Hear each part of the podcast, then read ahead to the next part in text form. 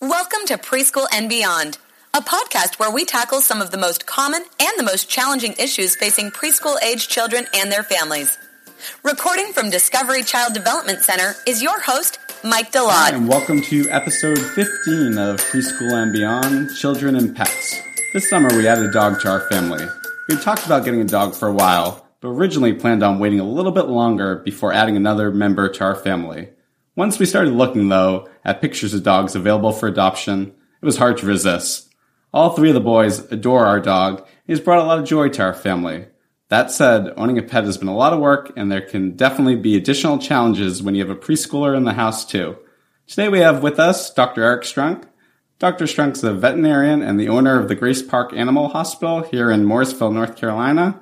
Dr. Strunck and his wife Amy also manage a house full of children and pets, and he is vet to our dog Gronk. Thanks for coming on today, Dr. Strunck. Happy to join you. Thanks for having me. So, as I mentioned earlier at the start, there are a lot of great things about having a pet for families with young children. As a pet owner and as a vet, what do you see as some of the biggest benefits? I think teaching young children how to care for other living things is a very valuable uh, life lesson uh, for them to learn. So having them helping out with with chores and taking care of, of pets in the house and, and learning, you know, how how pets can depend on us Yes. um, is, is really valuable to learn and, and in turn that, that teaches some some responsibility as well so um, it's good for like I said children of all ages and and the benefits for for us as people having pets in the house are, are great too. Um, there have been a lot of studies that document lower stress levels in, in people that own pets and spend time um, um, with their dogs and cats. So I think it's it's good for families um, as well. Great. Yeah, I've noticed with my kids, they don't necessarily, especially younger ones, might not notice things in other kids as much. Like he's having a hard time because he's hungry or he's tired. But with the dog, they're much. It's easier for them to see. I think he needs to go for a walk when he's running around the house crazy, or you know he's looking around trying to get their food. Oh, I think he probably wants to be fed. So it definitely uh, can help build that empathy. Absolutely, and easy easy to pick up those those signal cues. like Yeah, definitely. They make it pretty clear. Uh, also, that I think one thing that we really like is it's just that constant companion too. When you're having a bad day, um, it's you can always count on your dog to smile at you, to wag his tail at you. And I think my kids, well, maybe might not talk to an adult as much when they're upset, but sometimes you'll see them, they're just talking to the dog. Yep, they they are great listeners. Pets are so that's another another thing. Tying back to that stress relief when you've had a, a tough day or just need somebody to talk to. They're always there for you. I know a lot of people who will kind of buy a pet on kind of an impulse. You know, they see this cute pet and they decide that, you know, the child really wants the pet.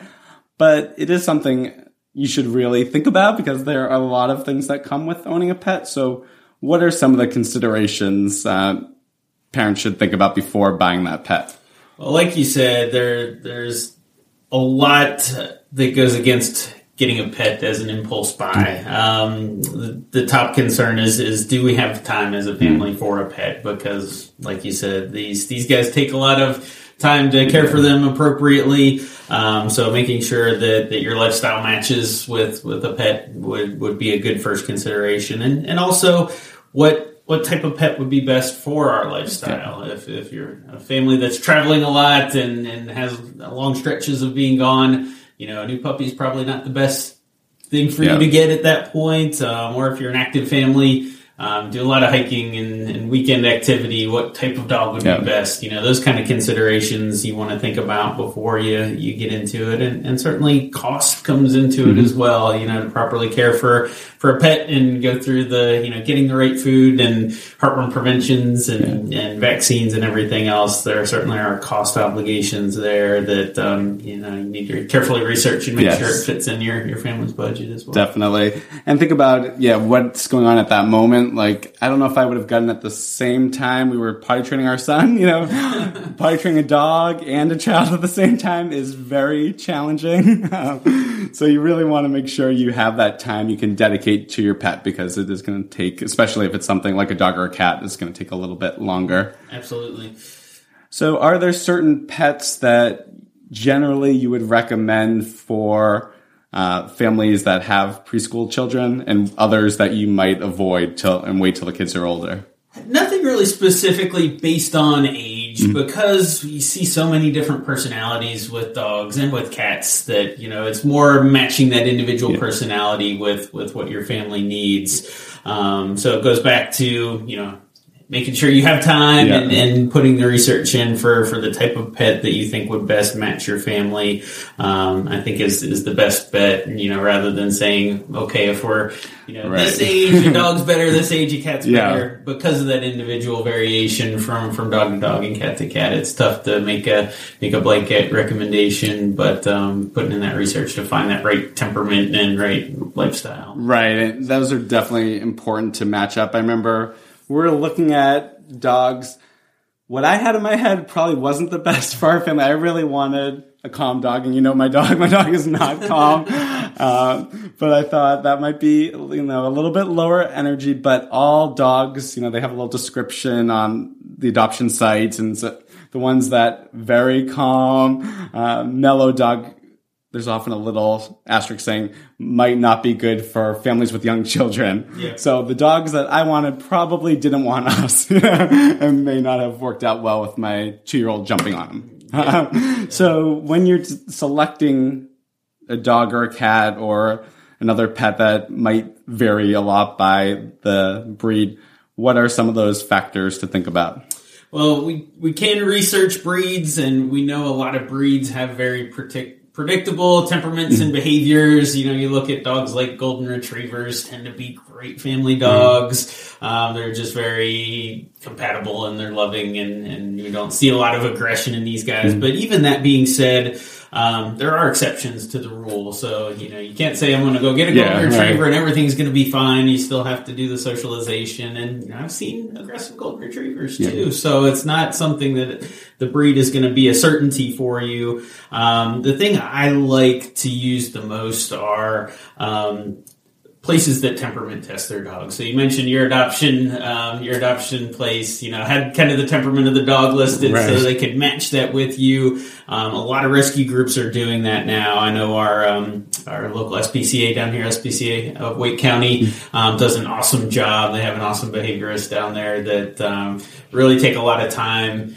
testing these dogs and finding out what their behaviors and personalities are like so that they can match those um, with with families that that'll be a good fit and and things will work well so finding somewhere that does that temperament testing so you can kind of match the dog's personality to your family is is a really good thing yeah i know some of them also will allow for a visit with that pet. You know, we went, it can be tough. I know at that point I told my wife if we're going to go see this dog, we're probably going to end up taking him home. and because at that point we weren't hundred percent sure. She's like, he really has to be the perfect pet. And you know, I love Gronk, but you know, he was digging up the uh, the foster mom's yard and acting like a puppy. And of course, within five minutes, we're like, we'll take him. so yeah. it can be tough. So you have to really make sure uh, you're ready.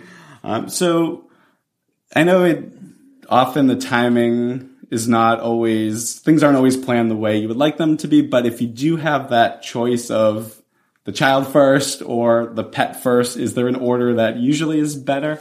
Well, the, the good news is it can work both ways. there there are ways that you can can make it work because, like you said, a lot of times you, you don't plan the timing. Right. If you waited for the ideal perfect time to get a pet, you're so busy in your life all yeah. the time that sometimes that would would never happen. So I've seen seen it work well both ways. Um, puppies and kittens are very adaptable. So if you get them at a young age, eight to 12 weeks, um, you know, they're still figuring things out and, and they're in that wide open socialization window where they can, they can learn to adapt to right. Any size family, any number of kids, any age kids, and they'll, they'll learn as they go that, hey, this is normal and, and they feel, feel things out. So, you know, puppies and kittens work well both ways can be a little bit trickier bringing an adult dog or a cat in, especially with really young preschool age children because if they're that's something they're not used to, Yeah. it can be kind of scary, and and you have to definitely um, be more cognizant of, of setting boundaries to make sure that, that the pet feels safe. Um, but um, you know the the flip side of that is if if you have the established dog or cat and then add a new baby or new child to the household, that can be a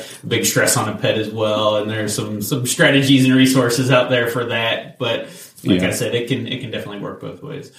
Great. So if you already have a child and you've decided to get that dog or that cat or other pet, are there things you can do before even before you even bring that pet home to prepare your child to make sure that it's going to go as smooth as it can? Absolutely, and, and teaching is, is a very important thing that, that we can do for our kids to help them understand. So, you know, looking for resources on you know how to introduce dogs to kids and and you know appropriate behaviors with a dog versus Right. inappropriate behaviors with a dog, and making sure you go over that you know maybe multiple times with your children before before that dog or cat comes into the house, so they understand what's what's okay, what's not okay, so that when they're put in that situation, you're not having to diffuse any Right. uh, anything going wrong. You know, things are gonna kind of get started. yeah, lay that groundwork as much as you can. Yeah. And kind of on the flip of that side of that, in terms of, I know you- can't have the same kind of conversation with your pet, but are there things that you can do to get your pet ready Yeah, for but, and, children? and you can kind of have that conversation. it's just more more actions than words. Um,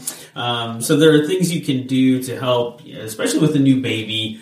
I think the big thing is getting a dog that's used to being the center of attention, used to you paying attention to something else. So I've had people that will actually in the last month or two of their pregnancy carry around a baby doll and just act like it's the baby and talk to it and pay attention to it, pretend you're feeding it, um, all those kind of things so that your dog or cat can see you giving that attention to something else so that it doesn't become a, Yeah. a stark kind of new strange thing um, when the baby's there. Um, sounds can be very um, upsetting, um, especially with dogs. We see a lot of dogs that hear babies crying for the first time Yeah. and, and it can be kind of a stressful thing. So, um, you know, they may I used to tell people they make CDs of baby sounds. Now you, I'm sure you can download Oh, yeah. um, um, sound sound clips of babies crying and things like that. Playing that intermittently, um, leading up to to baby coming home, can be helpful with some of those new noises that they're going to be exposed to as well. So it sounds like it maybe some of the things you would do if you're having another sibling join. You know, preparing the yeah, yeah, just kind in of the some same way. and preparing ahead of time can yeah can make a big difference. So with our dog, our high energy dog, and my son always you know, wanting to be around the dog, there are definitely, especially when we first brought the puppy home, concerns with safety. Uh, you know, some of the things that we've done, you know, we always try to have one of us there around the, and if we can't be, you know, we'll put the dog in the crate. Um, we also have a gate at the staircase. Uh, so we can kind of control where the dog is going. Uh, any other recommendations to make sure that we have our preschoolers safe and the pets also safe because that also yeah, and that's that's definitely an important thing is to to make sure that if if you can't be paying active attention and actively supervising your child with your pet that you have separate areas. And and for the pets especially having that kind of safe area where they know okay if I don't feel like playing I don't feel like being pet or uh, approached I can go here and, Yeah. and I can relax and, and you know go to sleep and not have to have, keep one eye open, so to speak. So having a crate they can go to, or an X pen, which is a you know a, an expandable uh, wall uh, open area that's a little bit bigger than a crate, or even their own room that's blocked by a baby gate, so that they know okay when I'm in here. This is my safe place and we're okay. And that's the great thing for parents to use as a tool if you know you have to wash the dishes or get dinner started and Yeah. you can't be watching what your child and dog are doing knowing that they're apart and not going to be um, you know antagonizing one another or, you know playing inappropriately Yeah. anything along those lines And I think that's important too, because even though you might be in the room washing the dishes or doing something else, these things can happen really quickly. You know, your child can suddenly decide that dog's like wants a chocolate bar. You know, he'll, you know, he really wants that, or wants to play a game with a toy that is the dog will either destroy or it could be a hazard for the dog. So you really have to be on. Absolutely, and there's there's a big difference between active attention and active interaction versus passive attention, and and anytime that, that your child and your, your pet are together, you want to be actively supervising. Um, and, and if there's anything there to distract you, keeping them apart, just so, like you said, it can only take an instant sometimes for, you know, to give the dog the wrong thing, like you mentioned with the chocolate bar, or for the child to pull an ear that the dog Yeah. just doesn't like, and we get a bite, and um, Yeah. you know those can be devastating situations for sure. If your family is having a hard time with the child and the pet getting along, working together, are there resources, places that they can reach out to to help? Absolutely, and there there are veterinary behavior specialists that can help in, in problem situations, and and ideally getting intervention early is is key. You know, especially with a young dog where some of these behaviors are still moldable and, and trainable, can definitely help. So a, a dog behaviorist or, or even a veterinary specialist in behavior um, can help with that. But uh, a lot of good online resources too um, that I have um, that I'll share at the at the end of the podcast. Great, yeah, we'll put those- people to go and research um, to to get some more information. Yeah, that's great. We'll put those on the show notes too. So before we got our dog, my son was really scared of dogs. Even like the smallest dog, he was terrified of. So this is probably not good practice. We he was away with his grandparents that weekend when we visited the dog and decided to get our one of our other sons was with us. And nobody wanted to break the news to him. I, I asked my parents, like, could you tell him we got a dog? They're like, no way, that one's for you. So, you know, after a little, little bit of time now, he probably loves the dog as much, if not more than all of us. You know, he, you know, absolutely adores him. But if you're bringing home a pet that your child's scared of, or even if you're not getting a pet and you notice, you know, they seem really scared anytime a dog or a cat or whatever animal they're scared of, other certain strategies parents, uh, pet owners, and other parents can use to help with that? Yeah, definitely. And it is in general, you know, a good idea to, you know, address those fears early on and, and some, you know, worked great for you guys with Gronk and, getting getting acclimation. And for a lot of kids, it's just an unfamiliarity that they don't know a lot about dogs, or maybe they've seen something on TV that has them scared. But um, but that that introduction should be uh, definitely an active process where we say, okay, we want to get a dog, but you know, Yeah. son's afraid. Okay, what steps can we take to help him be more comfortable Yeah. before we do that? So, an active process. If you have friends that have dogs that you know very friendly, not one that's going to be real Yeah. crazy and bouncy and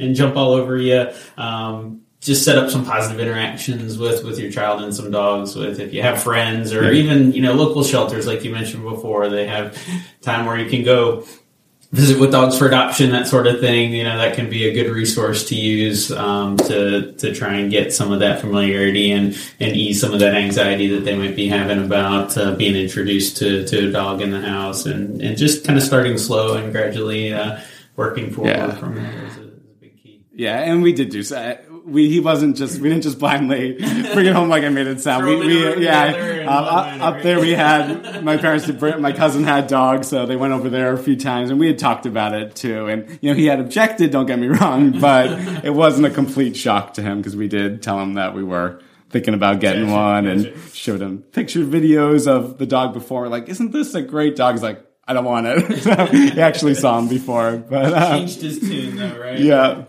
So uh, one thing we talk about here is getting children more independent, involved in household responsibilities at an early age. Um, are there ways that they can help with pet chores and Absolutely, and I think it's a great way to teach children responsibility, like we talked about at the beginning. That's one of the great benefits of, of having pets in the family is is uh, helping our kids learn responsibility. So, um, assisting with feeding, doing some of the cleanup for for dogs and cats, uh, some of the basic grooming. Um, our kids can get involved in that. I have a seven year old daughter who brushes our dog's teeth every night. That's one of her wow. chores. Oh, she does the the teeth. they can do that? All right, all- good to know because I'm scared so- to do it. so my wife and I, with how busy we are, Yeah. we found we weren't as um, as good as we should be with, with doing that on, on time and, and sticking to a regular schedule. So we assign that as a, a chore to, to Lily, and she does a great job of, of doing that every day and keeps our dog's teeth nice and healthy. So it works out great. Great. And my kids aren't quite ready with my dog's energy to take the dog for a walk themselves, but you know, like supervised in the backyard, I've had them hold the leash and just coming on the walks too. Besides um, helping with responsibility to eventually training them for that, just I think having dogs made us more active. You know, Absolutely. the kids um, they don't always come on the walk, but a lot of times they will come, and it's fun for everyone. Uh, you know, sometimes we'll go to a park all together. Um, kids love it, dogs happy. It's a win-win. Yeah, and everybody everybody benefits. Like you said, you get you get more active yourself just just having that, that dog in the house. So, on a I guess less happy note, uh, for many children, this can you will have to deal at some point with the loss of a pet, and you know sometimes it's at a preschool age, sometimes it's a lot later. Uh, how do you recommend parents talk to kids, especially preschool age children, about the loss of a pet? It, it is a, a very hard thing to go through, and, and especially nowadays with pets being such a family Yes. member, an ingrained part of the family, it can be really hard for someone so young to, to understand um, death fully. But I've, I've found that, that honesty really is always the best policy, and um, you know, just just be honest with your your children and, and tell them exactly what's going on, and and um, it'll help them be able to uh, to grieve and cope. Um, I've found that that really young children, probably about five or under. Um, they, they bounce back pretty quickly. Right. In my own experience, you know, my kids when they were when they were that young, you know, they they are very very sad. But within a day, they're asking, "Okay, can we get a new dog? Can we get a new cat?" And and they they seem to be able to, to process and and move on. But it's okay, even in the older kids, to have those longer periods of grieving. Grieving, Right. you know, a process, and we don't want to push people through that, even young kids, before they're ready. Um, but being honest with them with what has happened, so that they can understand it. Right. That is the dog's not coming back tomorrow, and Yeah. you know, but Yeah. it's nothing that they did to contribute that, and and also if we're going to be upset during that time, let them know I'm feeling this. I'm sad because Yeah. of you know teaching them that language, that vocabulary, expressing feelings are all great, healthy skills for kids to learn. Absolutely, absolutely. So on a happier note, um, so when families are just beginning that journey, they've just come home with that new pet. What's the one piece of advice uh, you would give? Yeah, I think my one piece of advice is even before you get to that point where you bring them home is is take your time, you know, put that research in like we spoke about before, research your lifestyle, what kind of pet will be best for you and your family, and explore those options and, and not adding a pet uh, as an impulse, you know, just making making sure that you understand how that, that pet will fit in as a member of your family and choosing the right pet for your lifestyle, I think is a, a key thing because if you start off with a bad foundation, Right. it's going to be really hard moving forward. But if you get a good foundation and a good match for your family, Yeah. You're going to set yourself up for success for Ye- sure. No, no, that's great advice. I mean, it might take a little bit longer to find that right pet, but don't rush it. it in the long run, it's going to be a much better experience for the pet as well as for the family if you get that right pet that's going to fit in with that lifestyle. Absolutely. So that brings us to our final section of our podcast, the show and tell segment, where our guests will share either a recommendation or a tip or suggestion. Um, so, Dr. Strunck, do you have a recommendation for us? Yeah, absolutely. And we had talked earlier about um, resources for introducing um, dogs to children or children to dogs. Um, there's a really great website that I've been introduced recently. Um, it's called familypaws.com. Uh, it's P A W S. Um, and that is a, a, a group that's actually here locally based out of Cary, but a lot of good instructional videos and, and tips and blogs on Oh, introduction uh, to, you know, really young babies, older kids, toddlers, um, and just a lot of good information there. So I would highly recommend that. Um, other other thing I like to recommend is training classes, especially for young puppies. Um, you know, getting these guys out and socialized and learning good behaviors is a key component to helping make sure that, that they're going to be a good good part of the family.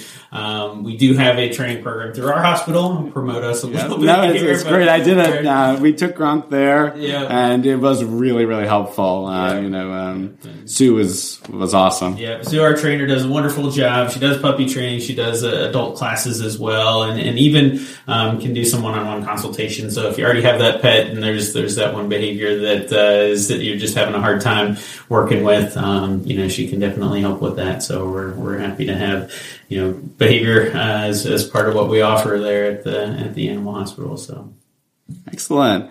All right, and we'll uh, link to uh, Grace Park Animal Hospital as well, and to the other resources we mentioned. Uh, so thank you so much, Dr. Strunck, for coming on today. Thank you for having me. I enjoyed it. You can find links to what we talked about on our show page, discoverychilddevelopmentcenter.com, on Facebook at facebook.com slash preschool and beyond. And if you find the show helpful and you haven't left a review yet, please consider leaving us a rating and review in iTunes. Thanks for listening this week, and we'll see you next week.